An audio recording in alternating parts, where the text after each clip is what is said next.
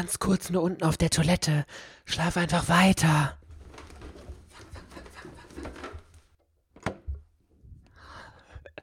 Das wird eine lange Nacht. Ah, Beastars will ich ja die ganze Zeit schon lesen. Oder nein, hier, Jujutsu Kaisen, geil. Oder, oder, oder, hier Dreamland, da schwärmt die Verena doch schon Ewigkeiten vor. Oder nein, hier, geil, ey. Doro Hedoro, das hat sie ja auch noch. Oder, na, oh, scheiße, ja, Astra. Was machst du da, Mike? Es ist schon 1 Uhr nachts. Oh, Verena, ich kann hier doch nicht schlafen, wenn ich im absoluten Manga-Paradies bin. Okay, dann lass uns doch einfach zusammen die Nacht durchmachen. Oh yes, Manga-Party. Herzlich willkommen bei Otaku, dem Manga- und Anime-Podcast. Mit Verena und der Princess of Hohle Fritten, Mike.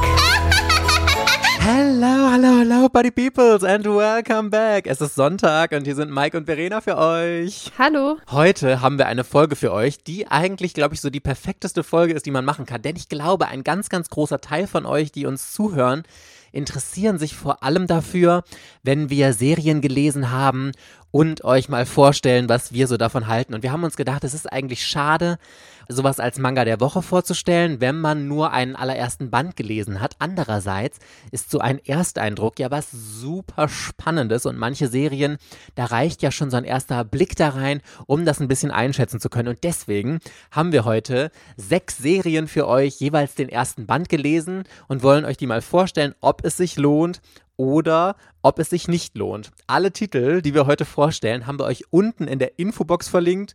Ihr kommt dahin, wenn ihr zum Beispiel über ein iPhone hört, dann braucht ihr einfach nur einmal nach oben wischen, wenn ihr bei Apple Podcasts seid. Und bei Spotify ist es, glaube ich, dass man auf drei Punkte klicken muss und dann Details oder so, dann kommt ihr zu der Podcast-Beschreibung. Es ist auf jeden Fall nicht so schwer und ihr findet hin.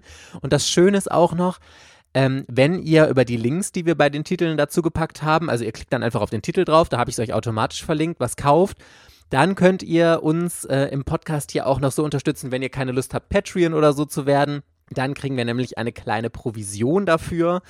Ihr zahlt aber natürlich genau den gleichen Preis, ist ja alleine schon wegen Buchpreisbindung, darf da nichts teurer oder günstiger sein. Deswegen vielen, vielen Dank, wenn ihr die Links unten in der Infobeschreibung nutzt. So, Verena, I'm very, very interested. Was ist denn die erste Serie, die du uns mitgebracht hast? Ja, bei der ersten Serie muss ich erstmal eine kleine Anekdote erzählen. Und zwar habe ich die Serie bei Amazon bestellt. Und Mike ist der Einzige, der von Amazon heile Manga gekriegt hat. Ich natürlich nicht. Zusammen mit Kontaktlinsenlösung und keine noch drin war, in so ein Paketlose reingepackt, kommen Teile an. Mein, den Manga habe ich extra jetzt noch so schnell bestellt, damit ich ihn halt lesen kann. Das Bildnis der Hexe. Ich habe da jetzt, glaube ich, so ein halbes Jahr dieses Promo-Poster halt zu Hause liegen gehabt. Immer wieder, oh, was ist das denn? Ah ja, ähm, Leseprobe Bildnis der Hexe. Ach, das ist ja ein Poster. Ach, das ist ja gar keine Leseprobe. Sieht aber gut aus. Und dann habe ich es da tatsächlich auf Instagram mal kurz so zur Abstimmung gegeben. War auch noch nicht mal so sonderlich gefragt, leider, was ich jetzt gar nicht verstehen kann. Und ich bin jetzt richtig froh, dass ich diesen Manga angefangen habe zu lesen. Also Spoiler vorweg, ich finde ihn richtig gut. Es ist ein Fantasy-Titel. Empfehlung ist, hat keine Empfehlung, also ich würde das jetzt mal schon so für Teenager empfehlen. 15, 15 plus. Kostet 6,95 Euro bei Kase und es ist in 8 Bänden abgeschlossen und es gibt schon 6 Bände. Bin ich sehr spät zugekommen. Und wenn man sich schon die erste Seite halt anschaut, auch nochmal, haben wir auch schon mal gesagt, die erste Seite ist so wichtig. Sehr die, wichtig, ja. Sehr wichtig. Die erste Seite besteht einfach nur aus drei Paneln. In dem ersten Panel ähm, sieht man irgendwie so Kunstwerkzeug und so eine Leinwand, wo aber nichts drauf ist. Und dann steht da halt, ich will, dass du sie alle verbrennst. Das ist meine erste und letzte Bitte an dich. Dann sieht man im zweiten Panel einfach nur den Augenausschnitt mit äh, einem Junge, der halt irgendwie Tränen in den Augen hat. Und dann im dritten Bild sieht man dann praktisch ein Mädchen und diesen Jungen. Und das Mädchen hält halt praktisch ihre Hände an, an das Gesicht von den Jungen und schaut ihn halt ganz nicht, nicht ernst an, sondern so im Sinne, das ist mein letzter Wunsch, den ich habe. Versprich es mir, Loki. Halt dieses Versprechen. War mega. Das ist eine richtig, richtig tolle Seite und davor ist nochmal eine richtig schöne Farbseite. Dann startet der Manga mit so einem richtig krassen Prolog. Also dieses erste Chapter, das ist so phänomenal gut. Es ist aber ganz anders als der Rest der Geschichte. Das war das Einzige, so dass man so ins Stolpern kommen könnte. Also es geht in dem allerersten Chapter, geht es halt um ein Mädchen, die besondere Kräfte hat. Sie kann nämlich ähm, Bilder malen und wenn diese Bilder mit ihrem Blut in Berührung kommen und sie die dann halt irgendwie versiegelt, werden diese Bilder zu lebendig. Und ähm, dieses Mädchen wird halt in so einen Turm eingesperrt und muss dann halt für so einen fiesen Typen halt ständig diese Bilder malen. Der verkauft die halt teuer gegen, ähm, ja, der verkauft die halt einfach teuer und sie wird da halt komplett ausgebeutet und gefangen gehalten. Und dann hat sie halt in diesem Gefängnis, hat sie halt einen Freund, der die ganze Zeit irgendwie bei ihr ist. Ja, und dann äh, kommt es halt irgendwie dazu, dass er will sie halt irgendwann mal berühren und dann stelle ich halt erst fest, oder also sie wird ja dann auch von diesem Typen halt irgendwie geschlagen und sowas halt wirklich schlecht behandelt und er kann sie gar nicht berühren. Er ist, er ist halt nicht echt, er ist praktisch irgendwie, dachte ich erst, so ein Fantasiefreund, den sie sich halt irgendwie einbildet.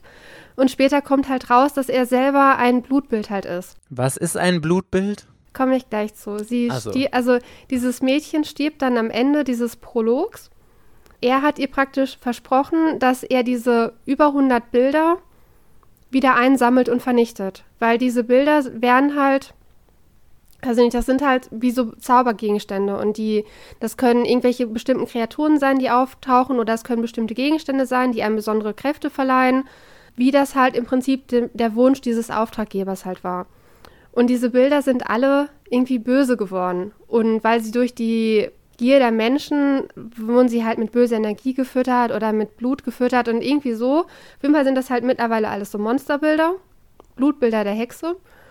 Und äh, dieser Junge vom Anfang, es sind auch über 100 Jahre vergangen und jetzt ist halt dann praktisch dieses, dass auch der, die Erzählart halt irgendwie sich geändert hat dass es so ein bisschen an Monster of the Day erinnert. Also, dass halt praktisch dann immer ein Chapter ist. Es gibt halt irgendwie so ein überdimensional, also so ein außergewöhnliches Phänomen, dass halt so ein Blutbild halt irgendwo aufgetaucht ist, dafür Unruhe sorgt und Leute sterben.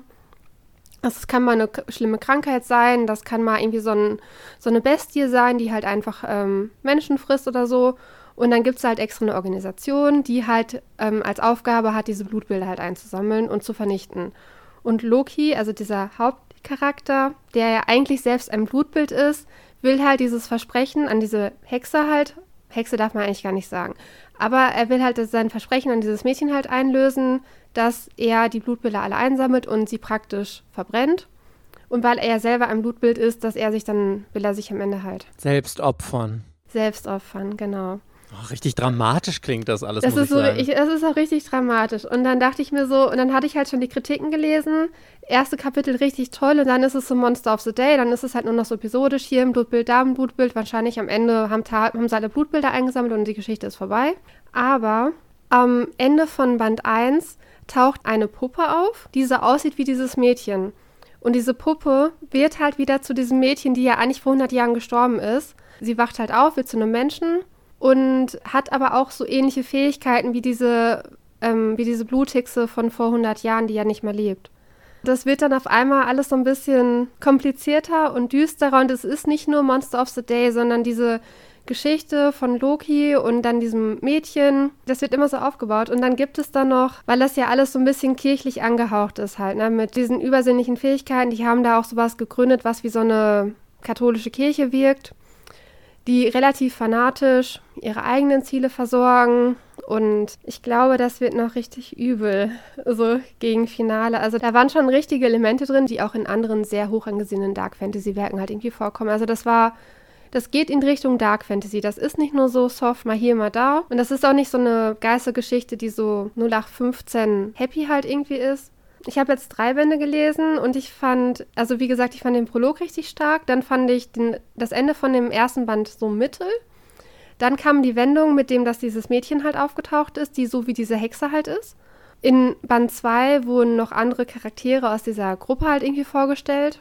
Und Band 3 war richtig düster. Da war ich richtig von begeistert von. Habe ich heute gelesen. Und ja, ich kann die Reihe empfehlen. Also mir hat die wirklich bisher gut gefallen. Und das Gute ist ja auch, die ist ja anscheinend dann auch in Deutschland bald abgeschlossen. Heißt, du kannst die ja dann bald schon komplett durchgelesen haben und kennst dann auch das Ende. In vier Monaten müsste der Abschlussband schon rauskommen. Obwohl bis dahin musste sie wahrscheinlich nochmal lesen. Wie viele Bände waren das? Acht oder so, hast du gesagt? Acht Bände, aber wenn ich das jetzt nicht komplett verwechsel, dieser Manga hat eine Zusammenfassung vorne. Also Band 2 hat vorne eine Charakterübersicht, was bisher passiert ist und äh, deswegen, man kann das ja auch dann lesen, wenn man dann nochmal die Übersicht halt äh, durchliest und dann sich erinnert, was halt bisher passiert ist. Aber es ist auch so eine Geschichte, die mir halt doch sehr gut im Gedächtnis geblieben ist. Also irgendwie kann ich mich sehr gut gerade daran erinnern. Das ist nicht bei jeder Geschichte so. Einige finde ich halt ganz okay, aber ich habe trotzdem nach, nach einem Tag alles wieder vergessen. Und der Zeichenstil ist richtig schön. Also es hat auch so ein Fantasy-Zeichenstil. Oh Gott, das war jetzt voll das, die dumme Beschreibung. Aber ich finde das äh, Charakterdesign richtig gut und äh, den Zeichenstil auch richtig schön. Und ich finde Loki, den Hauptcharakter, ich finde den voll hübsch. Das ist ja immer ein ganz wichtiges äh, Argument für dich. Es muss ja mindestens ein Typ im Manga sein, damit, den du richtig heiß findest, damit der Manga auch gut sein kann. Der hat auch so eine hübsche Uniform. Ich weiß nicht, ich mag sein Outfit, ich mag sein Outfit. Und dann hat er, weil er ja eigentlich ein Blutbild war, er, das wurde zerrissen und er hat sich dann irgendwie wieder zusammengesetzt. Das heißt, der hat so Flicken im Gesicht. Also das Gesicht sieht aus, als sei das geklebt. Das habe ich auch erst nicht verstanden. Das sieht man aber, wenn man das weiß. Auf dem Cover sieht man ja sein Gesicht. Das ist praktisch ein mit Tesafilm zusammengeklebtes Bild so in die Richtung halt sein soll. Ich möchte mal hier deine schöne Idee mit der ersten Seite aufgreifen, weil ich ja derjenige war, der immer gesagt hat, das ist so wichtig und die erste Seite in einem Manga äh, sagt schon so viel aus und wenn die schon scheiße ist, dann ist der Manga meistens auch nicht so gut. Also die Serie, die ich jetzt als erstes vorstellen möchte, und zwar Candy and Cigarettes, relativ frisch bei Ultraverse rausgekommen, ist auch erst ein einziger Band in Deutschland draußen, hat auch eine wahnsinnig gute erste Seite. Und zwar sind wir hier mitten in einer Verfolgungsjagd. Wir sind auf einem Flur, wo gerade zwei Männer langrennen, die wild um sich schießen auf einen alten Opi der so einen Hausmeisteranzug anhat mit einem Besen über der Schulter und panisch wegrennt. Wunde am Kopf und der dabei nur murmelt, ich bin zu alt, um so zu sterben, verfluchte Scheiße. Es ist so gut gezeichnet, es sieht so geil aus und du bist direkt, du hast direkt diese Fragen, die ich immer toll finde.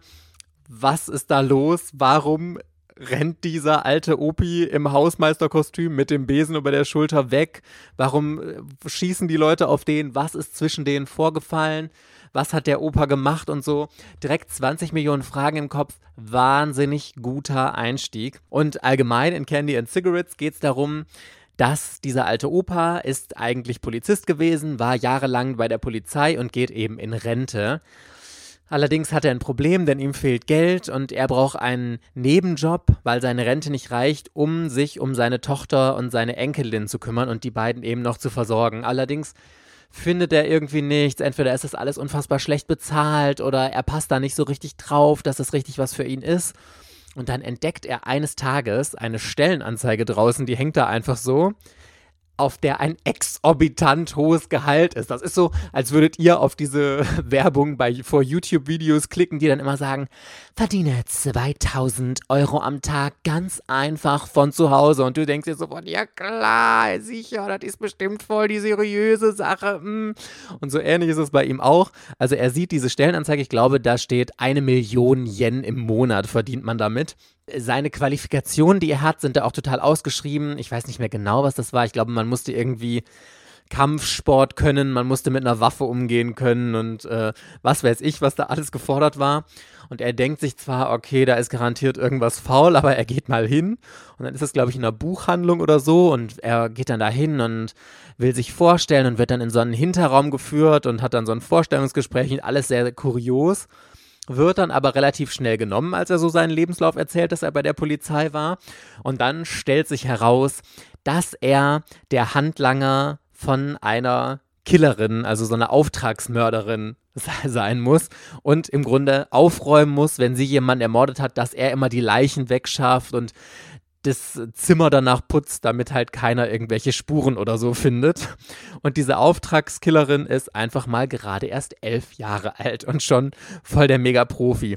Und die ganze Geschichte lebt einfach von dieser unfassbar lustigen Comedy zwischen den beiden, von diesem Spiel, diesem alten Herren, sag ich jetzt mal, der jahrelang bei der Polizei war und eigentlich im Ruhestand ist und seine Ruhe haben möchte und eigentlich nur Geld braucht, um seine Familie zu versorgen und diesem kleinen Mädchen, das gerade mal elf Jahre ist und schon Profikillerin und da eiskalt die ganzen Morde begeht und sonst was. Es ist so witzig, mega viel Humor und der Zeichenstil, das ist ja jetzt alleine deswegen schon ein unfassbarer Pluspunkt für mich, hat mich super krass an Naoki Urasawa erinnert.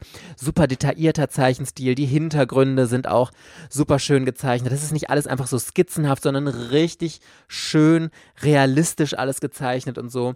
Super, super gut.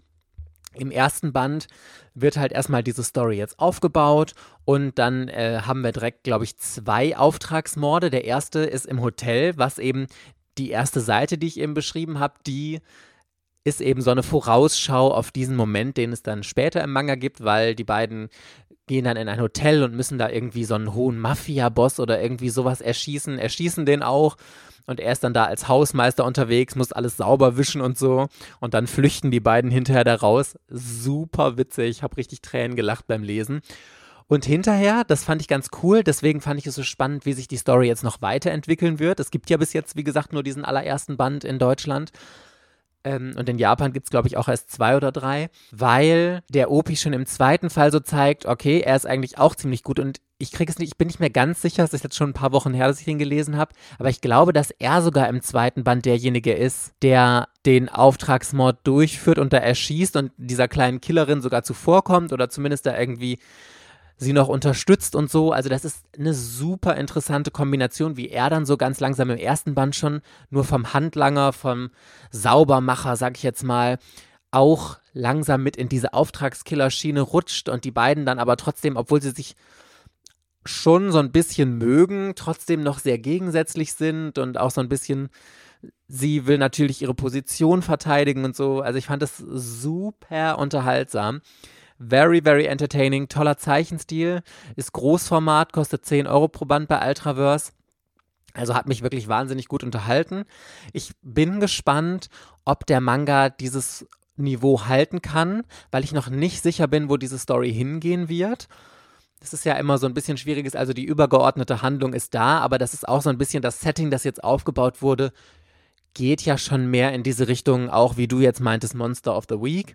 Aber weil die Charaktere so gut sind, dann verzeihe ich sowas immer. Also wenn das einfach so coole Charaktere sind, dass da einfach die Mischung zwischen den beiden passt und da einfach sehr viel Humor oder Drama ist, dann finde ich das ganz gut und ich bin super gespannt auf jeden Fall auf den nächsten Band. Erstmal die Fälle, die so Monster of the Week oder jetzt bei dir halt dann der Kill of the Day oder so halt dann wahrscheinlich sind das kann auch richtig, richtig gut sein. Also das heißt ja nicht, dass nur weil es Monster of the Week ist oder Monster of the Day, das heißt ja nicht, dass die Geschichte deswegen schlecht ist. Es ändert dann teilweise so ein bisschen, weil das ja das episodisch halt ist. Die Geschichten, die können an so bewegend sein und so zum Nachdenken anregen, dass es trotzdem richtig gut ist. Clamp ist ja Meister drin. Also zum Beispiel jetzt Tokyo Babylon, was wir gelesen haben, das sind ja auch erstmal so episodische Fälle. Also mysteriöses Phänomen of the Day bei Tokyo Babylon. Und ich muss auch sagen, wenn man mal ein bisschen zurückblickt, so früher war das ja gang und gäbe und da haben wir das geliebt, wenn ich an Buffy im Band der Dämonen, Charmed oder auch Supernatural und sowas, gerade in den ersten Staffeln, war das so krass auf Mon Monster of the Day getrimmt ich, ich fand das trotzdem unterhaltsam und auch heute, wenn ich diese Serien sehe, ich finde das in Ordnung, wenn es eine übergeordnete Handlung gibt, die trotzdem immer noch ein bisschen vorangetrieben wird und einfach coole Charaktere da sind, dann kann auch dieses Monster of the Week Prinzip total cool und unterhaltsam sein und das heißt grundsätzlich nichts Schlechtes. Siehe Detektiv Conan ja auch. Aber es muss dann schon sehr, sehr stark sein und einfach sehr unterhaltsam. Dann funktioniert das auch, finde ich. Ich finde das auch und ich lese sowas auch zwischendurch sehr gerne. Diese super komplexen Reihen Attack on Titan, wo du wirklich 34 Bände komplett konzentriert lesen musst oder Naoki Urasawa 20 Bände. Äh, die liest man nicht mal eben so nach dem Feierabend oder sowas, sondern da lese ich dann tatsächlich lieber solche Sachen. Und dann, wenn dann auf einmal das so düster wird wie in Bildnis der Band 3, dann bin ich dann so, oh krass, was habe ich gerade gelesen? Jetzt muss ich nochmal was Happy lesen, was, was mich danach auf jeden Fall auch glücklich macht. Und dann kommt eigentlich Toriko her oder so. Aber was ich noch sagen wollte, also das hat sich gerade wirklich richtig gut angehört. Aber ich habe immer das Problem mit diesen ganzen Neustarts. Ich habe gar nicht mal die Zeit und das Interesse, alle Neustarts wirklich zu prüfen, ob die von der Inhaltsbeschreibung, von der Leseprobe für mich geeignet sind. Aber das klang halt wirklich total gut. Ja, das kann ich nur bestätigen. Das ist auch total gut. Was ich hier immer wieder so schade finde, ich muss sagen, ich finde, es tatsächlich immer döver, ganz aktuelle Serien zu lesen, die auch in Japan noch ganz frisch rausgekommen sind. Also hier ist es jetzt auch der Fall. Ich glaube, drei Bände sind in Japan draußen. Es ist einfach ein unfassbar langer Erscheinungsrhythmus dadurch, früher oder später. Und das nervt mich dann immer ein bisschen. Das hatten wir ja schon oft genug thematisiert, von daher will ich das jetzt nicht wieder so lang und breit ausholen, aber ich mag es dann tatsächlich lieber einfach ein bisschen zu warten und ich fand das jetzt gut, weil ich weiß jetzt, die Serie gefällt mir super gut und ich kann die auf jeden Fall weiter sammeln oder dann mal lesen, wenn sie weiter draußen ist. Aber ich würde jetzt erstmal nicht direkt weiterlesen. Ich habe jetzt auf jeden Fall eine Manga-Empfehlung, die das Problem nicht hat, weil da schon der Abschlussband in Deutschland erschienen ist. Oh, wonderful. What a wonderful Überleitung, Verena. Wow. Ich habe auch erst gedacht, so, nee, ich spare die mir auf, ich kaufe die halt nicht und wollte die halt überspringen. Und dann hat Michi die nämlich letzte Woche gelesen und uns da so eine euphorische Sprachnachricht zugeschickt. Ich glaube, die hattest du auch gekriegt. Da wäre ich aber ein bisschen pikiert sonst. Also Michi, wenn du der Verena einfach nur Sprachnachrichten schickst und mir nicht, ne? Ach Gott, auf jeden Fall bin ich jetzt richtig, richtig froh. Und jetzt war Michi nochmal der entscheidende Auslöser, dass ich jetzt wirklich gesagt habe, hier, ähm, ich kaufe mir die Reihe. Und dann hatte ich ja gefragt auf Instagram, wie so die Stimmungsbild ist. Und das waren irgendwie von unseren Patreons, waren relativ viele dran interessiert. Ich will jetzt erstmal die erste Seite. Ich finde, das ist keine erste gute Seite. Die sieht aus wie eine stinknormale, einfach als würdest du mitten ins Buch blättern. Ja, man sieht, das spielt halt in der Zukunft, im Jahr 2063. Dann ist da so ein leicht verpeiltes Mädchen, die gerade irgendwie ihre Tasche gepackt hat und die Mama fragt, hast du auch nichts vergessen? Dann hat sie noch ihren Pass vergessen. Und dann heißt es halt, dass sie auf einen, in ein Camp fährt, das auf einem anderen Planeten stattfindet. Also so gesehen, man weiß halt alles. Man weiß, es spielt in der Zukunft. Die ist halt wohl eine wichtige Charakterin. Sie ist ein bisschen verpeilt. Aber von der Komplexität und Grandiosität dieser Reihe kriegt man im ersten Band tatsächlich noch nicht so viel mit. Das war so, ja, ist, äh, ist total angenehm zu lesen, so schön süße Charaktereinführung. Das ist auch ähm, der Manga, der sieht von außen komplett weiß aus.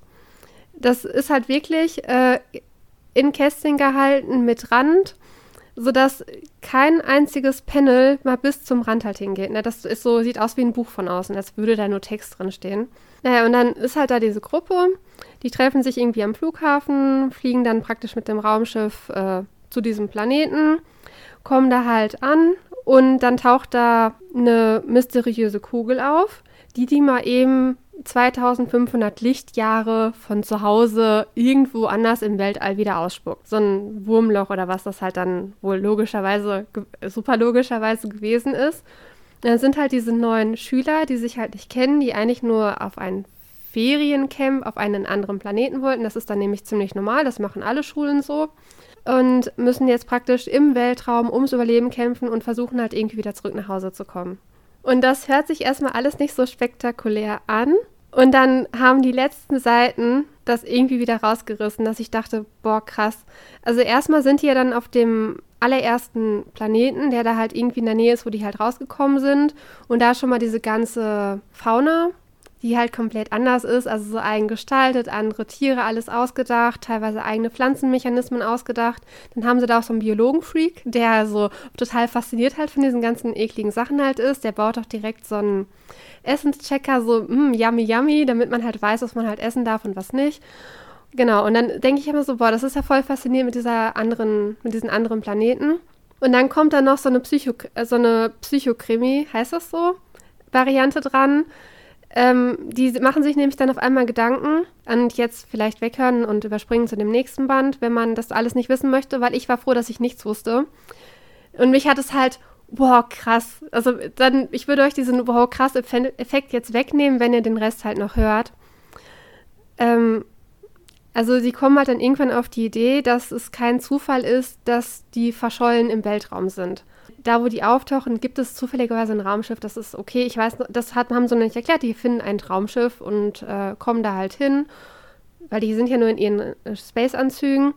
Und ähm, unter diesen neuen Schülern ist ein Saboteur. Und das wird halt mehr so krimimäßig zwischenzeitlich. Das ist richtig, richtig gut gemacht.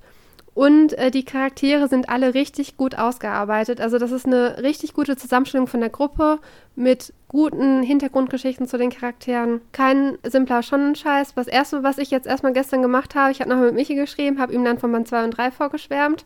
Er hat mir geschrieben, äh, er hat sich gerade den Anime gekauft. Er dachte, er braucht ihn nicht, aber jetzt braucht er ihn halt doch. Zwei Sekunden später hatte ich den Anime auch in meinem Warenkorb und habe gesagt, du, wir müssen den zusammen gucken. Hast du gesagt, um welchen Manga es sich handelt? Astra Lost in Space? Habe ich das gesagt? Ey, das wäre ja voll dumm, wenn ich das nicht gesagt habe. Steht ja in der Infobox zum Glück. Steht in der Infobox, ja. Aber ich bin auch nicht so sicher. Ich habe dir so fasziniert zugehört und ich habe mich gerade gefragt, hast du überhaupt gesagt, um welche Serie es geht? Also ich habe jetzt rein interpretiert, weil Michi halt immer von Astra Lost in Space gesch geschwärmt hat, aber äh, deswegen habe ich darauf jetzt geschlossen, dass oh, es die Serie ist, aber ich bin nicht sicher. Wenn man sich Empfehlungsvideos anhört und die sagen nur einmal den Namen und du hast ihn nicht genau verstanden und dann musst du diese Stelle wieder suchen, wo dieser Name fällt, weil man ihn nicht zehnmal wiederholt, habe ich jetzt eine zehn Minuten vorgeschwärmt oder acht Minuten und ich habe kein einziges Mal den Namen gesagt. Ich rede von Astra Lost in Space von Kenta Shinohara. Fünf Bände abgeschlossen bei Egmont. Im Februar kam der fünfte Band raus.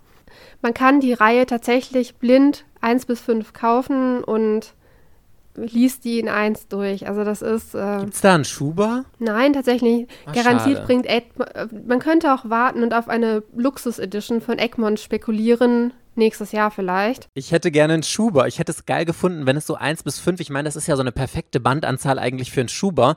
Wenn Egmont sagen würde, komm, wir bringen dazu nur einen raus aber ähm, ich glaube, wenn sie schon zum Abschlussband keinen Schuber gebracht haben. Fällt Ihnen ein Schuber ein, dass Egmont schon mal einen Schuber gebracht hat? Nicht in jüngster Vergangenheit. Also klar hatten sie früher zum Beispiel Kamikaze Kaito-Jan und Cardcaptor Sakura Das ist ja 2005 oder so. oder so gewesen. Das war ja vor deiner Geburt fast. Ja, absolut war das vor meiner Geburt, Verena.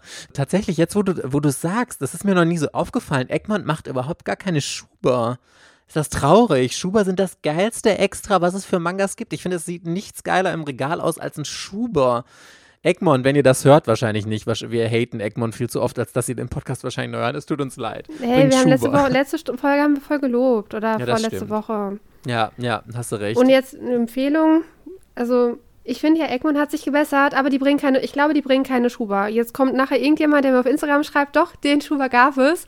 Aber den habe ich dann nicht im Gedächtnis gehabt. Aber die bringen ja super gerne ihre Luxus-Editions für 25, 28, 30 Euro raus. Wenn sie das mit Astra machen, ey, dann, aber dann würde ich mich schon wieder richtig aufregen. Weil die Reihe ist halt so gut. Also ich würde Dann kaufst du es doch sowieso nochmal. Gib's doch zu. Nein, das mache ich glaube ich nicht. Ja, Und ja, klar. also, was ich noch vielleicht lobenswert erwähnen kann, die Bände sind super dick.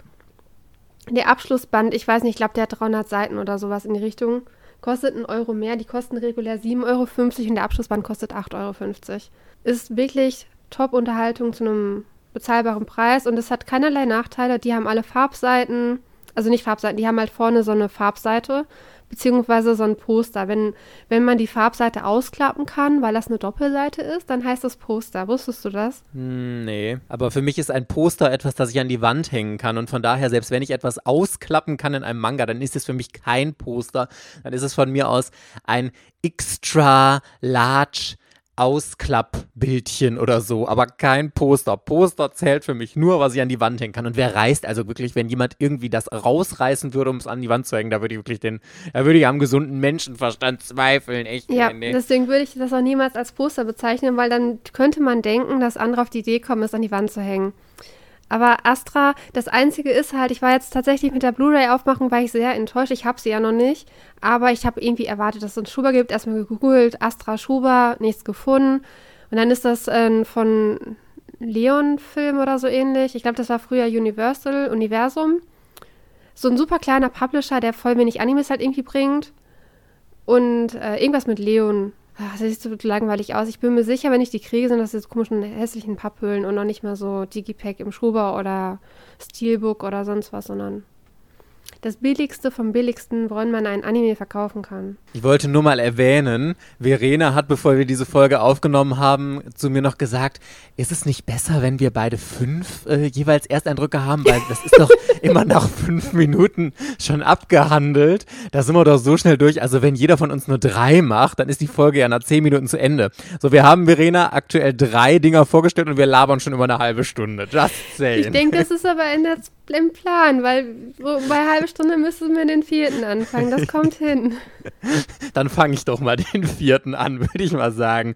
Also, ich habe noch einen von Carlsen und zwar Unsere Farben. Der läuft als Special, also ist ein LGBTQI Plus Manga. Und ich gucke mir auch eher gerne nochmal hier die erste Seite an, die sterbenslangweilig ist. Denn hier ist einfach nur so eine typische, so ein typisches Sailor Moon-Ding, wo sie dann immer rausläuft und sagt, oh je, ich komme zu spät zur Schule. Das genau, das wird hier in männlicher Form. Oh, Sora, beeil dich, du kommst sonst zu spät. Und er prischt dann zur Tür raus und ähm, kommt halt ein bisschen zu spät zur Schule, wirft nochmal einen Blick in den Himmel, bla bla bla fährt dann halt mit dem Schulbus und so sterbenslangweilig. Und aber auch da sieht man wieder, das äh, beschreibt diesen Manga perfekt, denn er ist sterbenslangweilig. Just meine Meinung dazu jedenfalls. Also kurz, worum geht es überhaupt in unsere Farben? Wir haben diesen Schüler hier, der feststellt, dass er schwul ist, aber ähm, ein ganz großes Problem hat, dazu zu stehen, weil halt viele um ihn herum oder alle sehr homophob sind und immer irgendwelche doofen Äußerungen machen. Er ist auch total verknallt in einen Mitschüler von sich, der in irgendeinem Sportteam ist. Ähm, und da gibt es so eine Situation, in der eine Schülerin mit einem Yaoi-Manga erwischt wurde oder die erzählen, die hat so eine große Yaoi-Sammlung zu Hause und dann wird sich erstmal total drüber lustig gemacht, dass die schwulen Mangas liest. I, ist ja alles total ekelig und so und dann ist er total verschämt und das ist das, Einzige, was ich ganz witzig finde oder zumindest von der Darstellung her cool, weil dann klappt so eine Maske vor ihm, die so ein bisschen so symbolisieren soll, er setzt sein Pokerface auf, er darf sich jetzt nicht anmerken lassen, wie getroffen er von dieser Situation ist und so. Das fand ich ganz witzig dargestellt. So jedenfalls hat er auch noch so eine Kindergartenfreundin, die sich schon ewig und drei Tage kennen. Sie steht auch so ein bisschen auf ihn, findet ihn ganz heiß. Ähm, er steht logischerweise nicht auf sie, da er auf Männer steht. Er traut sich aber auch nicht so richtig vor ihr, sich zu outen und distanziert sich auch ein bisschen von ihr, weil er einfach dieses Problem hat. Sie ist immer so ein bisschen flirty mit ihm. Und er traut sich aber dann nicht einfach mal zu sagen, hier, äh, es tut mir leid, ich mag dich super gerne und ich schätze unsere Freundschaft und so, aber ist nicht. Na, jedenfalls nach dieser Situation mit der Yaoi-Frau, wo dann sein, der Typ, auf den er so steht, so eine doofe Reaktion gezeigt hat, zieht er sich erstmal zurück, haut aus der Schule ab, schwänzt den Unterricht und geht an seinen Lieblingsort am Strand wo er einfach dann so ein bisschen nachdenkt und einfach so die Ruhe genießt. Und dabei lernt er dann über so eine relativ kuriose Begegnung, sage ich jetzt mal, einen älteren Kaffeebesitzer kennen, der da in der Gegend äh, sein Café eben hat, der offen schwul lebt und ihn ins Café da einlädt oder den trifft er da hinterher dann nochmal in diesem Café und der ihm dann so ein bisschen beibringt, wie wichtig es ist, zu sich selbst zu stehen und einfach offen zu sein und dass es überhaupt kein Problem ist, der zu sein, der man möchte und diejenigen zu lieben, die man gerne möchte. Und eben auch seiner besten Freundin da wird er unfreiwillig dann vorgeoutet und so. Also das ist ganz knuffig. Man muss dazu sagen, also es ist einfach so eine klassische Coming-out-Story, aber unfassbar langweilig. Also es gibt kein Drama oder so. Ich glaube, das ist einfach der perfekte Manga, wenn jemand so ein bisschen Self-Struggle mit sich selbst irgendwie hat und dann gerne nochmal irgendwie so eine Geschichte von einer Erfahrung mit anderen lesen möchte oder so. Aber es ist einfach für mich, meiner Meinung nach, keine gut erzählte Geschichte, weil es einfach sterbenslangweilig ist. Es gibt kein Drama, außer dass er halt in diesen einen Mitschüler verliebt ist und so ein bisschen so Probleme hat, sich vor seiner äh, besten Freundin da zu outen oder so. Aber es gibt keinerlei Konflikte, kein Stress, alles dümpelt einfach die ganze Zeit nur vor sich hin und ich fand es einfach unfassbar langweilig. Also die Zeichnungen sind ganz nett. Der Autor von der Geschichte, Gengoro Tagame, der hat auch Der Mann meines Bruders gezeichnet, ist ja in vier Bänden bei Carlsen abgeschlossen. Das ist jetzt eine neue Serie von ihm. Und der kommt eigentlich aus dem aus dem Gay-Erotik-Bereich oder Bara heißt es ja. Also Boys Love ist ja von Frauen für Frauen eigentlich gezeichnet, wenn man jetzt in Klischees denkt. Und Bara ist von Schwulen für Schwule gezeichnet. Also das ist eine komplett andere Darstellung. Die Kerle werden dann auch einfach so viel breiter dargestellt und in Boys Love Titeln sind die Männer ja relativ androgyn gezeichnet und sowas. Das ist eigentlich der Hauptunterschied und da werden in Boys Love werden die Stories ja sehr romantisiert und sehr untypisch schwul, sage ich jetzt mal, dargestellt. Also die meisten Schwulen oder viele Schwule lesen das und denken, von mir aus ist es eine ganz nette Story, aber es ist einfach total unrealistisch, alles, was da passiert. Und Bara ist einfach das komplette Gegenteil. Das ist von Schwulen für Schwule und da ist einfach auch mehr so, wie das schwule Leben wirklich ist. Und das merkt man jetzt auch hier an diesem Manga. Das äh, orientiert sich viel, viel mehr an der Realität. Und wer das mag, der ist hier sicherlich ganz gut aufgehoben. Mir persönlich, wie gesagt, viel zu langweilige Story. Wer einfach auf dieses vor sich hin dümpeln steht, für den ist das was und der kann da reinlesen. Dafür ist es dann aber auch relativ teuer. 10 Euro ist ja auch Großformat. Wer aber der Mann meines Bruders ganz nett fand, der kann ich mir vorstellen, dem kann diese Story hier auch ganz gut gefallen. Aktuell gibt es drei Bände in Japan, ist noch nicht abgeschlossen. In Deutschland ist, glaube ich, gerade der zweite Band rausgekommen.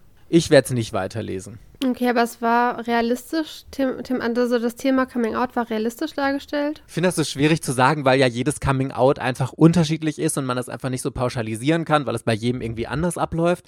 Aber also ich kann mir schon vorstellen, dass es so ein typisches Ding ist, wie es hier läuft, dass man einfach so den Struggle hat, sich vor Mitschülern zu äh, outen und hier ist auch einfach dieses, was ich jetzt ein bisschen schade finde, das klingt so böse, aber ich fände es halt geiler, wenn es wirklich richtig Drama gibt, wenn er vor irgendwelchen Schülern zwangsgeoutet würde und die an, machen sich dann alle über ihn lustig, dass da so ein Big Drama aufgefahren wird und seine beste Freundin wendet sich erstmal von ihm ab und muss dann erstmal darüber nachdenken und dann gibt es hinterher diesen erhellenden Moment, ach, Mensch, nee, äh, jeder ist doch in Ordnung, wie er ist, bla, keine Ahnung. Gibt ja 20 Millionen Möglichkeiten, wie man eine Story, wie man Spannung und Würze in eine Story reinbringen kann. Das fehlt hier einfach komplett. Es dümpelt die ganze Zeit vor sich hin. Die Message, die dieser Manga transportiert, ist natürlich total super und schön und ganz, ganz wichtig. Vielleicht liegt es auch einfach daran, dass ich aus dem Alter raus bin, dass ich solche Coming-out-Stories überhaupt gar nicht mehr brauche. Ich meine, ich brauche mich eh nicht outen. Jeder, der mich anguckt, Klischee, Klischee, ich weiß, er weiß, dass ich schwul bin. Aber ähm, von daher, nee. Es war jetzt nicht so meins, obwohl ich ja zum Beispiel jetzt von Michi, mein Gott, Michi, wir reden in dieser Folge gefühlt nur über dich.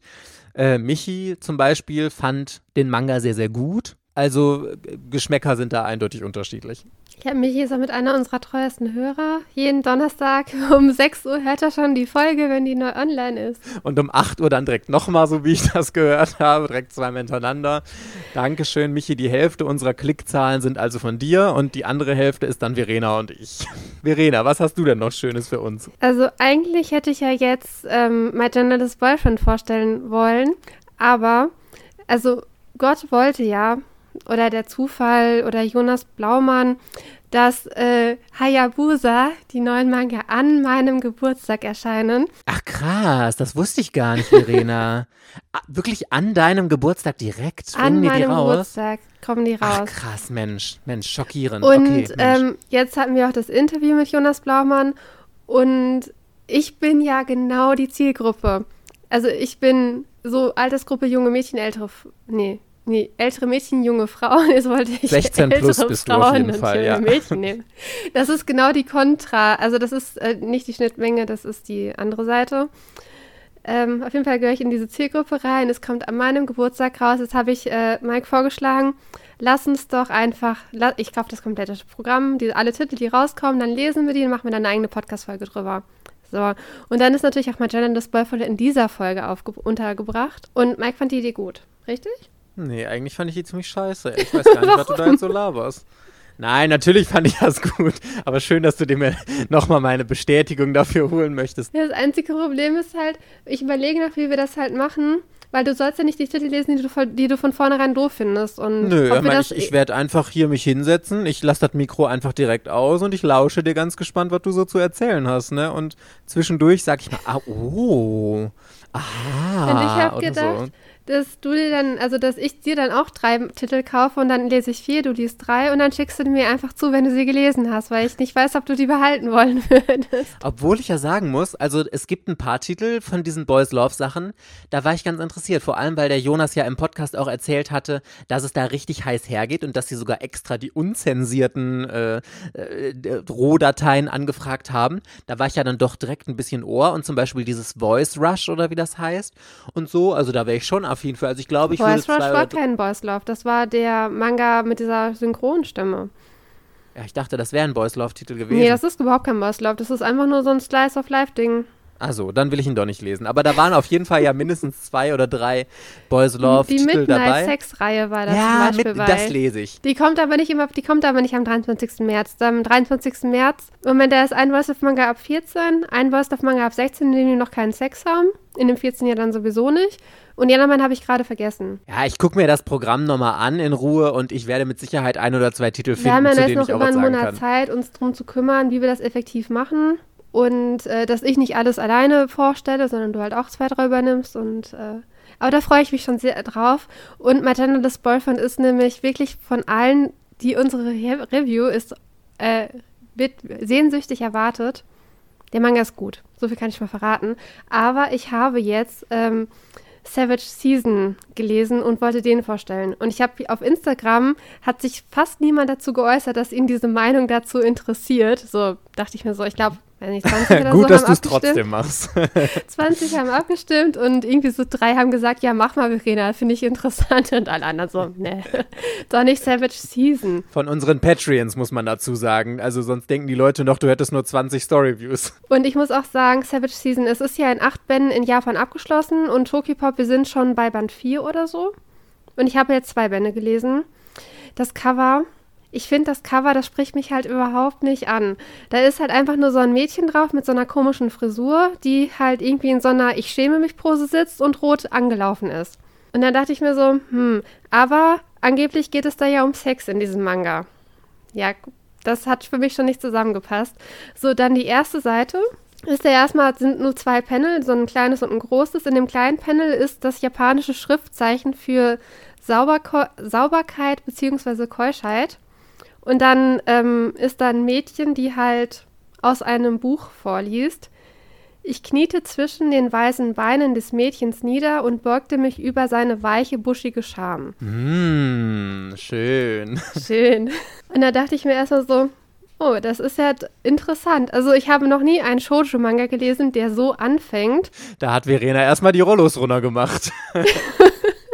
Also worum geht es halt in diesem Manga? Also es sind halt irgendwie fünf Mädels, die sind in so einer Art Literaturclub und da lesen die sich halt aus bestimmten Büchern halt einfach so gemeinsam irgendwelche Stellen halt vor.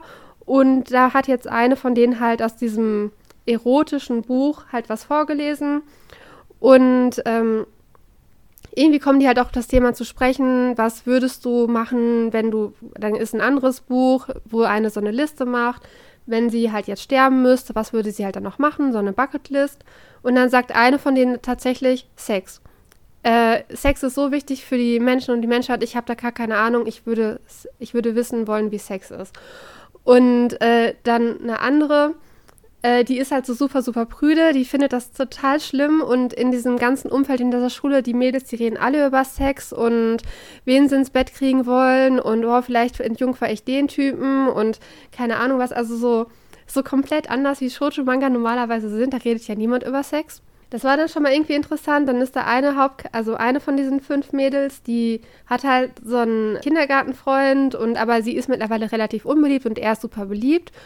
Und weiß nicht, da war da so eine komische Rückblende. Die beiden als Kinder, also er steht halt über ihr und dann sagen die so, guck mal, das ist äh, so ein Samurai-Zopf oder Knoten. Wo, das sieht ja aus, als hätte es praktisch so die Haare so zu so einem Zopf auf den Kopf gelegt. Und also da ist eine fette Sprechblase drüber, aber er hat wohl seinen Penis auf ihren Kopf gelegt und damit haben die halt diesen komischen Samurai-Knoten nachgestellt. Oh, lovely. Lovely, das sind so viele Details. Und also im ersten, ich erzähle jetzt nur, was im ersten Band passiert. Äh, irgendwann geht sie halt zu ihm dann noch nach Hause und ähm, da ist total laut Musik an und sie wundert sich, hey, ist er nicht, wieso hört er mich nicht? Und der hat einfach total laut Musik an, weil er in seinem Zimmer gerade am PC masturbiert. Und sie platzt da halt total rein und er sitzt da halt mit total verlegen, irgendwie so noch der hm, in der Hand halt und springt dann schnell auf, zieht sich halt an und sagt dann so verschämt, kannst du das bitte ganz schnell vergessen? Oder irgendwie so tun, als hättest du das niemals gesehen. Seitdem denkt sie halt nur noch an Sex und kann sich gar nicht vorstellen, dass andere Menschen auch an Sex denken. Das war wieder so, als würde ich die Pubertät ein zweites Mal erleben. Ich bin tatsächlich, glaube ich, so der prüdeste Mensch auf der Welt. Und ich habe tatsächlich wahrscheinlich noch bis 18 gedacht, so, theoretisch müssen die alle schon mal Sex gehabt haben. Das kann aber gar nicht sein bei mir in der Stufe, dass die alle schon mal Sex gehabt haben. Nein, das machen die nicht. Und äh, also das mit diesem, mit dieser Musik hören, das hätte ihm auch mit meinen Brüdern passieren können. Dass wenn man nicht abschließen kann, dass ich nicht verstehe, wieso mein Bruder in seinem Zimmer ist und laut Musik hört und nicht gestört werden möchte. Da bin ich, wäre ich so mit, keine Ahnung, 16, 17, hätte mir das noch passieren können, dass ich das nicht checke, was da abgeht. Das ist so richtig schlimm, ey. Aber irgendwie, ich fand diesen Manga, ich weiß, es tut mir leid, ich kann es gar nicht genau erklären, warum ich ihn total faszinierend fand, aber er war nicht das, wonach er halt aussieht. Und Sex und Aufklärung steht da halt irgendwie im Vordergrund, aber in so einem Setting, was halt zu Teenagern halt auch irgendwie passt und was halt irgendwie realistisch ist. Also da ist eine zum Beispiel, die hat dann irgendwie so einen Online-Chat entdeckt und testet da halt irgendwie was aus. Sie entschließt sich dann, sie denkt, sie will auf einmal unbedingt Sex haben verabredet sich halt und der mit ihr schreibt, dachte halt, dass, es, dass sie schon irgendwie älter ist und dann stellt sich das raus, dass es der Lehrer von denen ist. So, nächsten Tag steht er in der Schule vor ihr und das ist eine richtig coole Konstellation. Dann ist da eine bei, die ist unglaublich hübsch und alle stehen auf sie, weil sie halt so ein bestimmtes äh, Schönheitsideal entspricht und irgendwie auch häufig von alten Männern so angebaggert wird oder so. Also ich weiß nicht, ob das dann schon so ein Lolita-Syndrom ist. Genau, die ist halt noch mit in der Runde und die, die geht halt die ganze Zeit davon aus, dass ihr Leben irgendwann vorbei ist, wenn sie erwachsen wird und dieses kindliche Aussehen verliert. Ja, die Brüder hatte ich ja schon erzählt, die mit dem Lehrer halt chattet und ich glaube, die vierte ist, glaube ich, oder die fünfte ist, glaube ich, ganz normal. Also da ist mir noch nichts Komisches aufgefallen in den. Wie ist man denn ganz normal? Sie hat zumindest noch nicht ihren besten Freund beim Masturbieren erwischt. Sie, sie macht keine komischen Chats äh, mit irgendwelchen älteren Männern. Wenn man jemanden beim Masturbieren erwischt, ist man nicht mehr ganz normal danach. Also ich habe noch nie jemanden dabei erwischt. Ja, ich auch nicht, aber ich würde gerne mal jemanden beim Masturbieren erwischen. Wie geil wäre das denn bitte, Verena? Oh, ich würde sterben vor Peinlichkeit. Also in jeglicher Variante würde ich sterben. Ja, ich würde dann erstmal hingehen und sagen, kann ich helfen? und so startet ein Boys Love Manga. Das ja, geil, so, oder? Also ich finde ich find tatsächlich nur die Cover nicht ansprechen. Ich muss noch einen Kritikpunkt sagen äh, oder zwei, der kommt ja nur alle drei Monate raus. Und er läuft ja noch nicht so gut bei Tokyo Pop. Deswegen besteht ja noch leider die Gefahr, dass sie den irgendwann mal ins Unendliche strecken. Das machen ja mit allen rein, die nicht gut laufen. Aber sie rühren gerade die Werbetrommel, dass es läuft. Und ich habe jetzt, trage gerade meinen Teil unfreiwillig dazu bei. Aber ist es nicht Ben als Redakteur da und die Redakteurin gibt keine ähm, Was bisher geschah Übersicht am Anfang des Bandes. Und es wäre nur Copy und Paste gewesen in Band 1 gibt es bei den Chapter-Seiten gibt es dann halt immer von den Mädchen nochmal noch so ein Profil, wie alt sie ist, wie groß sie ist, wie sie aussieht, wie sie heißt und dann die drei, die halt fehlten, sind halt am Ende des Bandes. Aber das muss ich jetzt jedes Mal lobend erwähnen, wenn so eine Was bisher geschah und das sind die Charaktere Übersicht ist. Astra hat das übrigens auch. Also Astra hat auch Band 2, Band 3, die haben vorne alle eine Charakterübersicht und was bisher passiert ist. Was man ja nicht braucht, wenn man die Reihe am Stück lesen würde, aber wenn man die Reihe nicht am Stück lesen kann, weil sie noch läuft, dann braucht man das, finde ich. Nachdem du jetzt so schön Werbung für Tokyo Pop gemacht hast für eine Reihe, die anscheinend so mittelmäßig läuft, möchte ich äh, Negativwerbung machen für eine Reihe, die der Danny auch im Tokyo Pop Podcast bei unserem Interview nochmal versucht hat, ein bisschen zu bewerben. Und ich habe sie genau daraufhin nämlich gelesen. Und zwar hatte er ja so davon geschwärmt, oder er meinte ja, weil wir gesagt haben, Webtoons gab es bis jetzt nur bei Ultraverse, dass Tokyo Pop ja auch einen Webtoon gerade veröffentlicht, und zwar Real Life. Und dass das ja auch so ein toller Seinen-Titel ist, der dann extra sich an ein älteres Publikum richtet. Und dann habe ich gedacht, mein Gott, das sind so viele positive Sachen, weil ich habe richtig Bock auf Webtoon, ich habe richtig Bock auf Seinen-Titel, die sich an ein erwachseneres Publikum richten. Und ich wurde einfach mal im rundum sorglos Klatscher enttäuscht, kann ich da nur sagen. So, hier, um direkt nochmal auf die ersten Seiten zu kommen. Die erste Seite ist so mittel. Also es hätte schlechter sein können, es hätte aber auch besser sein können. Und zwar äh, schauen wir uns hier auf der ersten Seite ein Bewerbungsgespräch an. Und die Personaler fragen den Typen dann so, ja, warum er denn hier so einen schlechten Lebenslauf hat, warum er da ausgestiegen ist und bla bla bla. Also es ist so ganz, ganz okay, ist jetzt kein Highlight. Man, es wird halt direkt auf den ersten Seiten klar gemacht, der Typ ist ein totaler Loser, den wir da haben. Der ist 27 Jahre, jung, hat nach ein paar Monaten seinen ersten Job direkt gekündigt und ist seitdem arbeitslos und versucht jetzt gerade irgendwie einen neuen Job zu finden, ist total unzufrieden mit seinem Leben, lebt auch nur, weil Mami und Papi ihn noch so ein bisschen finanzieren und so. Und eines Tages begegnet er dann einem Mitarbeiter des Real Life Forschungsinstitutes, der ihn anscheinend auch schon so ein bisschen länger beobachtet hat und gedacht hat, okay, das ist so ein totaler Versager, der würde super in unser Forschungsinstitut passen, weil das Konzept von denen ist, dass die eine Pille gerade entwickeln, mit der man wieder jung wird und dann gewisse Parts in seinem Leben nochmal erleben kann. Und er ist jetzt eben ein Proband dieser Studie, soll diese Pille nehmen, um nochmal an die Highschool zu gehen und dann sein Leben sozusagen besser zu machen und einen besseren Start zu bekommen. Er überlegt dann auch, stimmt dann natürlich relativ schnell zu, und geht wieder an die Highschool zurück, zusammen mit diesem Typen, der ihn da angelabert hat vom Forschungsinstitut. Der nimmt auch so eine Pille und die beiden sind dann in einer Klasse. Es gibt auch die Bedingung, dass er auf gar keinen Fall auffliegen darf. Also er muss das alles total top secret halten. Sonst wird das Experiment sofort beendet und er wird wieder in sein altes Leben zurückgesteckt. Und der Manga basiert oder die ganze Comedy in dem Manga ist eigentlich nur, dass irgendwelche peinlichen Situationen aufgezogen werden. Zum Beispiel gibt es direkt am allerersten Tag, weil er als erwachsener Mann Raucher ist und dann auch in seiner kindlichen Form Zigaretten dabei hat, am ersten Schultag dann von der Lehrerin direkt diese Zigaretten entdeckt werden und dann ist es natürlich mega peinliche Situation, dass er als Highschool-Schüler Zigaretten dabei hat. Gähn. Und dann irgendwie noch genauso eine Schnarchsituation. Irgendwie werden Arbeitsblätter rumgegeben oder so. Und ähm, er hatte dann einfach schon seine Schulzeit vergessen, dass man, wenn man einen Stapel Arbeitsblätter kriegt, den nicht behält, sondern sich einen runternimmt und weitergibt. Das kann man natürlich mit 27 schon mal vergessen haben und so. Und also der ganze Manga basiert eigentlich jetzt im ersten Band. Ich muss ja dazu sagen, ich habe nur den ersten Band gelesen. Das ist ja ein Ersteindruck, alles, was wir heute vorstellen. Nur darauf, dass die Geschichte eben eingeführt wird und dann so ein paar Slapstick-Momente, dass da einfach so ein bisschen ja, Lustiges gemacht wird, wenn halt ein Erwachsener wieder in seine Schulzeit zurückgeführt wird. Und das ist auch schon alles gewesen, was irgendwie in dem Manga passiert. Ich fand es super unlustig. Also von mir aus ist es ein Webtoon cool, deswegen ist der Manga ja auch Großformat und in Vollfarbe. Das finde ich ganz nett und ganz schön gemacht.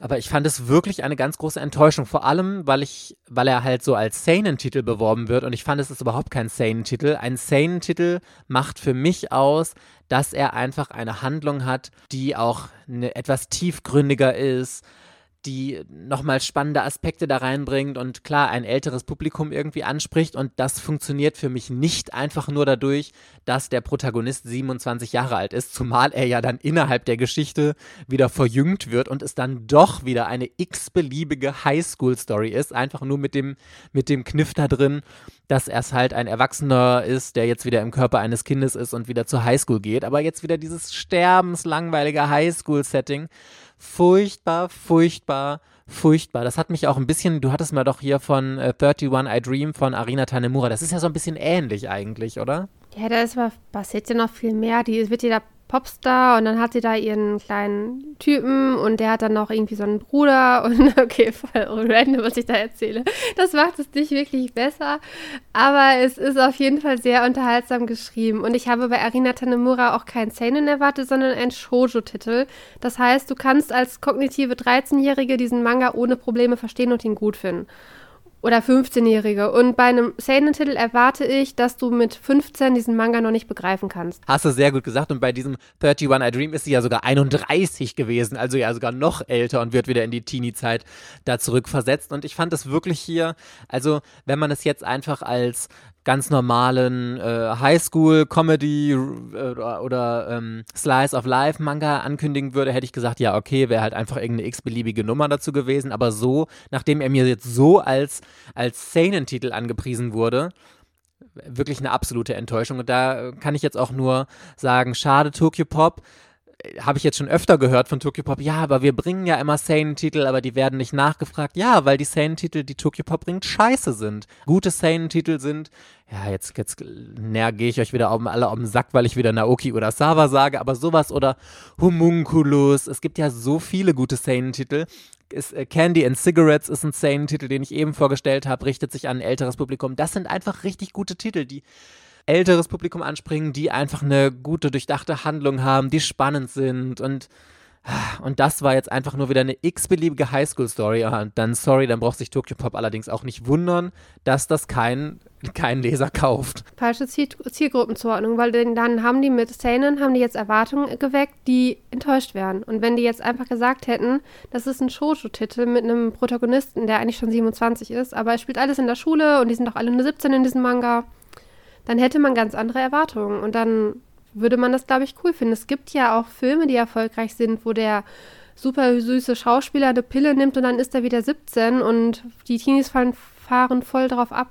Oder diese Freaky Friday-Filme oder sowas. Es ist ja jetzt nichts anderes, was hier in dieser Serie so aufgefahren wird. Und mir fehlte da einfach wirklich der Sane-Aspekt. Ich möchte aber auch noch was loben an der Serie. Und zwar ist das die äh, Umsetzung eines Webtoons in gedruckter Form. Ich glaube, das ist auch der Grund, warum ich damals überhaupt gar nicht verstanden habe, dass Real Life eigentlich ein Webtoon ist, weil es wirklich perfekt ist, wenn du die Seiten durchblätterst, du denkst, du liest einen normalen Manga. Es ist genau diese Panel-Aufteilung und so.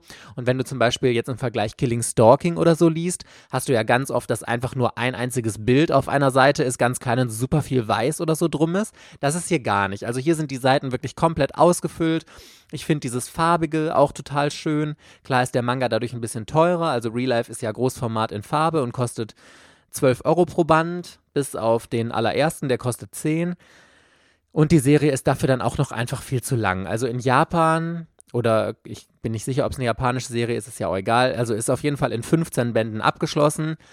Auf Deutsch gibt es aktuell fünf Bände und hier sieht man jetzt auch einfach wieder, dass logischerweise, nachdem ich jetzt gelesen habe, kann ich mir das auch erklären. Die Serie wird sich wahrscheinlich nicht verkaufen. Am Anfang war es ein dreimonatiger Rhythmus. Inzwischen hat Tokyo Pop, wie du eben schon so schön gesagt hast, wieder unfassbar in die Länge gezogen. Der letzte Band ist im Dezember erschienen. Der nächste ist jetzt erst geplant für Juni, also sieben Monate sind dazwischen jetzt vergangen, bevor der nächste Band überhaupt erscheinen wird. Und das geht mir schon wieder auf den Sack, wenn man überlegt, es fehlen noch zehn Bände. Wenn jetzt wirklich nur äh, zweimal im Jahr nach aktuellem Stand, vielleicht zieht es sich ja dann irgendwann sogar noch länger, ein Band erscheinen wird, dann kannst du noch mal fünf Jahre darauf warten, bis die fünf Bände draußen sind. Das ist halt einfach nervig. Ja, es, ich glaube, es ist ein Risiko gewesen. Der, es gibt ja den Anime dazu, man denkt halt immer automatisch, wenn es ein Anime gibt, wird automatisch der Manga halt gepusht. Aber ich habe tatsächlich Real Life damals verkauft, weil die Bände 12 Euro kosten. Und mir ist der Manga nicht im Gedächtnis geblieben. Ich habe den dann, ich hatte Band 1 gelesen, zwei Monate später Band 2 und ich konnte mich an fast nichts mehr erinnern. Also das war komplett gelöscht, als hätte ich Band 1 überhaupt nicht gelesen. Das ist halt immer schon so ein Zeichen. Dass es langweilig ist, ja. Und, und dann halt die Hürde, da 12 Euro im Monat auszugeben, ist dann schon groß. Und dann guckt man natürlich, wie viele Bände gibt es in Japan, dann rechnest du hoch, ja, sind 180 Euro. Hast du das jetzt im Kopf gerechnet? Ich habe vorhin so zwei Minuten gerechnet, als du geredet hast, dann kam war es schon 180. Eigentlich sind es 178, weil ja der erste Band nur 10 Euro kostet. Aber es ist halt trotzdem super viel Geld. Und wenn, wenn man dann jetzt noch sieht, halt jetzt äh, wird dann noch schon direkt gestreckt und wir sind bei Band 4 oder 5 und das Mist, da wäre wahrscheinlich ist die Reihe einfach zu teuer. Mit diesem Großformat 12 Euro. Ich weiß nicht, ob das auch im kleinen Format gegangen wäre und dann irgendwie für 8 oder so, aber ich war mir beim letzten Mal beim Interview war ich mir nicht ganz sicher, aber ich würde tatsächlich dann dieses Killing Stalking vom, also ich zahle dann lieber 14 Euro und habe dann dieses krasse Fotopapier als 12 Euro für das gleiche Format ungefähr die gleiche Seitenmenge, aber es ist halt dieses normale Papier, was aber für Farbdruck halt geht. Weißt du, wie ich meine? Ja, voll. Also ich finde das nicht so ganz schlimm und ich finde es okay, aber irgendwie, das ist tatsächlich das Einzige, was mich jetzt auch beim Lesen so ein bisschen gestört hat, dass ich das ganz komisch finde, bunte Seiten auf diesem typischen normalen Manga-Papier zu lesen. Und ich mag es dann auch wirklich, wie du sagst, wenn dieses hochwertigere, glanzweiße Papier, wie bei Killing Stalking oder was ja auch bei Monster oder so benutzt wird, wenn äh, Webtoons dann darauf gedruckt werden. Dann zahlt man halt zwei Euro mehr dafür, das ist schon ganz geil. Obwohl für manche vielleicht auch diese zwei Euro dann ein Ausschlag sind, dass sie sagen, okay, ich kaufe jetzt lieber Real Life, aber das könnt ihr euch wegen äh, sterbenslangweiliger Story auch sparen. Aber ich habe jetzt auch in letzter Zeit ein paar Mal die Erfahrung gemacht, dass ich halt irgendwas nach Band 1 oder 2 erstmal so abgeschrieben hatte. Dann habe ich ihm irgendwann anders mal eine Chance gegeben und dann fand ich es halt total gut. Und mich würde bei Real Life tatsächlich interessieren, wenn man den Anime gesehen hat, ist der spannender? Ist er lustiger? Ne, spannender wahrscheinlich nicht, aber ist er unterhaltsamer? Äh, wie sind die nächsten Bände von Real Life? Ähm, kommt da noch eine mitreißende Story halt irgendwie daher oder eine unterhaltsame Story? Ist es mir zu teuer zum Testen? das Risiko einzugehen, wie viel Geld muss ich investieren in die Reihe. Fünf Bände sind ja schon 60 Euro weg. Und wenn man sich nach fünf Bändern nicht sicher ist, man hat gerade mal ein Drittel der Reihe gekauft, ist halt schon krass dann, ne? Ich muss der Fairness halber sagen, ich habe extra sogar vor dieser Folge jetzt nochmal äh, ein paar Reviews gelesen dazu, zum Beispiel bei Amazon. Und es gab zwar auch negative Bewertungen, aber ein Teil oder es gab auch sehr, sehr viele positive Bewertungen zu Real Life und die haben fast alle geschrieben, dass sie den Anime gesehen haben und den sehr gut fanden und deswegen jetzt den Manga lesen. Also es kann sein, keine Ahnung, dass der Anime vielleicht besser ist oder dass wenn man einfach an der Serie dranbleibt. Ich weiß es nicht. Mich hat sie leider nicht getoucht. Okay, Party Peoples. Mensch, das war unser Rundumschlag zum Ersteindruck. Wir hoffen, euch hat die Folge total gefallen. Wenn ja, dann können wir das auf jeden Fall mal wiederholen, weil wir lesen ja immer mal wieder Ersteindrücke und wir wissen, dass das ein Thema ist, das euch total interessiert, wenn wir dazu unsere Meinung einfach mal abgeben und deswegen könnt ihr solche Folgen jetzt auf jeden Fall mal regelmäßiger erwarten. Dann möchten wir noch am Ende ein ganz großes Dankeschön aussprechen oder aussprechen an unseren Superfan Terbi und auch an alle anderen Patreons, die uns unterstützen. Wenn ihr auch noch dazu gehören wollt, www.patreon.com slash ortaku, da gibt es auch ganz viele super tolle tolle Extra-Inhalte. Ja, und ansonsten hören wir uns dann nächste Woche in der nächsten Ortaku-Folge wieder. Bis dann, ihr Lieben. Tschüss. Ciao.